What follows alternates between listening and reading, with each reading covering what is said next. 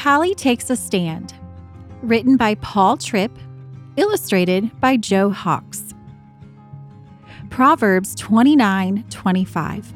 If you are afraid of people, it will trap you. But if you trust in the Lord, he will keep you safe. Halle Hedgehog's silver quills sparkled in the morning light. She peeked outside to the glistening golden maple. She loved maples for their color, their leaves, and most of all, their syrup. It just so happened that today was Friday, and Friday was waffle day in the hedgehog house. Halle rushed downstairs to find Mama warming syrup in her teal tin pot. The kitchen smelled sweet and luscious, like a bustling bakery. Halle and her brother Henry set the table and then waited. Mama put a tall stack of waffles on the table. Papa added the warm syrup beside it, and they all gave thanks together. As they started to eat the waffles, Mama asked, What's on the schedule for the day? Anything special? Henry replied, Today we're studying pet habitats, and we get to go make our very own. Halle said, You'll love that, Henry. I'm excited for lunch and recess. Henry replied, As always. Papa said, I can't wait to hear more this evening. Soon, Henry and Halle were on their way to school, tromping down the leafy path, wearing smiles and smelling like syrup. When Halle arrived at school, her teacher, Mr. Owl, was welcoming the class. He kept them so busy that Halle didn't even think about lunch until the bell rang. Everyone grabbed their lunch bags and went to the grove where the picnic tables were filling up fast. Halle spotted Maddie and Delia and squeezed in at their table. They shared a pile of perfectly plump grapes all around. Halle thought, This is why I love lunch, good food, and good friends. Just then, Halle's science partner, Freya, hopped up to the table. Halle liked Freya, but she knew that Maddie didn't. Maddie had a thing against frogs. She never made friends with them and always said the same teasing rhyme about them. As soon as Maddie saw Freya coming, she rolled her eyes and said, These seats are saved, Freya. Plus, Halle's busy right now. Isn't that right, Halle? Halle turned to Freya and shrugged. Maybe we can catch up later. As Freya walked away, Maddie said loudly so Freya could hear Frogs are slimy, frogs are gross, frogs eat bugs upon their toast. Then she said, Come on, it's time for recess. Before long, the bell rang and it was time for class. When Maddie saw Freya hopping down the path, she turned toward Halle and said, Slime alert! Don't forget your poncho for science class. Halle laughed and said, Science is hard enough without Freya's frog slime. Just then, Halle realized that Mr. Owl had come up behind her. He heard what she said about Freya. Maddie exclaimed, Oh, hi, Mr. Owl. Uh, we, we were just heading to class. Mr. Owl said, Halle, please stay behind for a moment. I'd like to speak with you. Once they were alone, Mr. Owl said, Halle, I overheard what you said. Do you really feel that way about Freya? Halle felt embarrassed. The truth was, she liked Freya, but she was nervous about what Maddie would say about her if she stuck up for Freya. Halle looked at the ground, at her shoelaces, at anything else besides Mr. Owl, and she said, I'm sorry. He replied, We all make mistakes, Halle. Since it's time for class, let's talk about this tomorrow morning. Please come to school a few minutes early. Also, I'm going to send a note home to your parents. There is really no excuse for being unkind. Halle wanted to tell him that it was really Maddie's fault. But when she looked up at Mr. Owl's big, wise eyes, she decided he might not like it if she blamed someone else. That evening at supper, Henry enthusiastically shared his habitat plans. He had sketches, supplies, and specimens.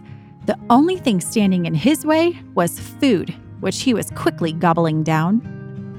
Once Henry rushed out the door, Mama asked, Is anything wrong, Halle? You're quiet this evening. Halle grumbled, Mr. Owl overheard me talking about Freya. He sent a note home for you to read. Halle took the crumbled up note out of her pocket and handed it to Mama and Papa. They read the note and then looked at her. Mama asked, What did you say about Freya? All I said was that she was slimy. Papa said, I thought you liked Freya. I do, but she is slimy, and Maddie doesn't like frog slime. Mama continued, That shouldn't change how you feel about Freya. I'll never forget when Nina Newt drew a picture of me with my quills shooting out everywhere. She put it up on a tree for everyone to see, and everyone laughed. I was so embarrassed. But one friend stuck up for me Sally Salamander. She didn't care that Nina might make fun of her too, and she was a little slimy. Sally is still my friend today.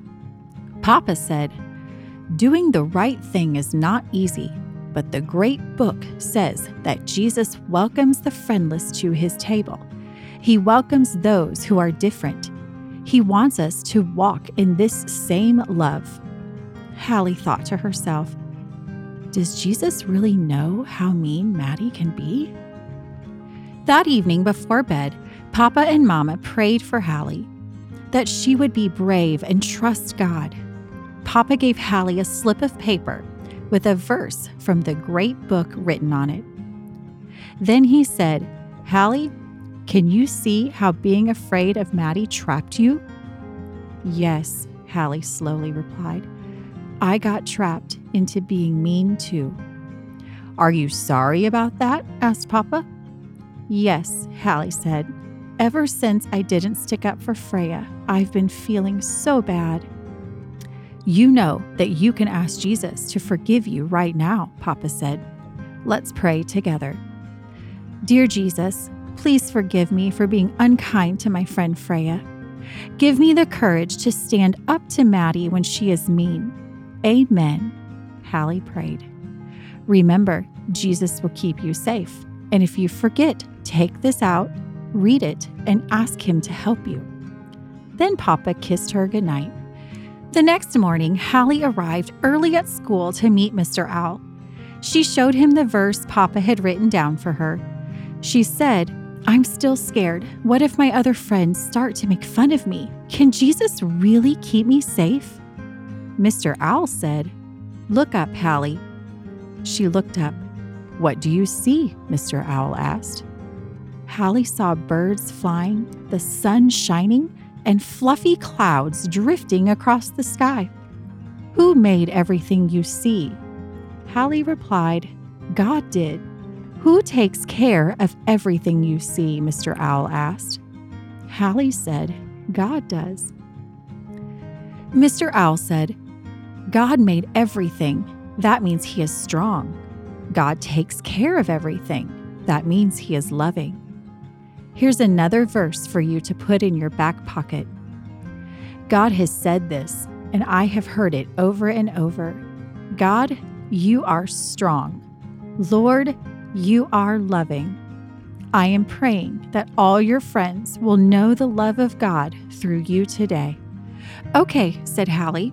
She put the verse Mr. Owl had written in her back pocket, but she was still a little worried.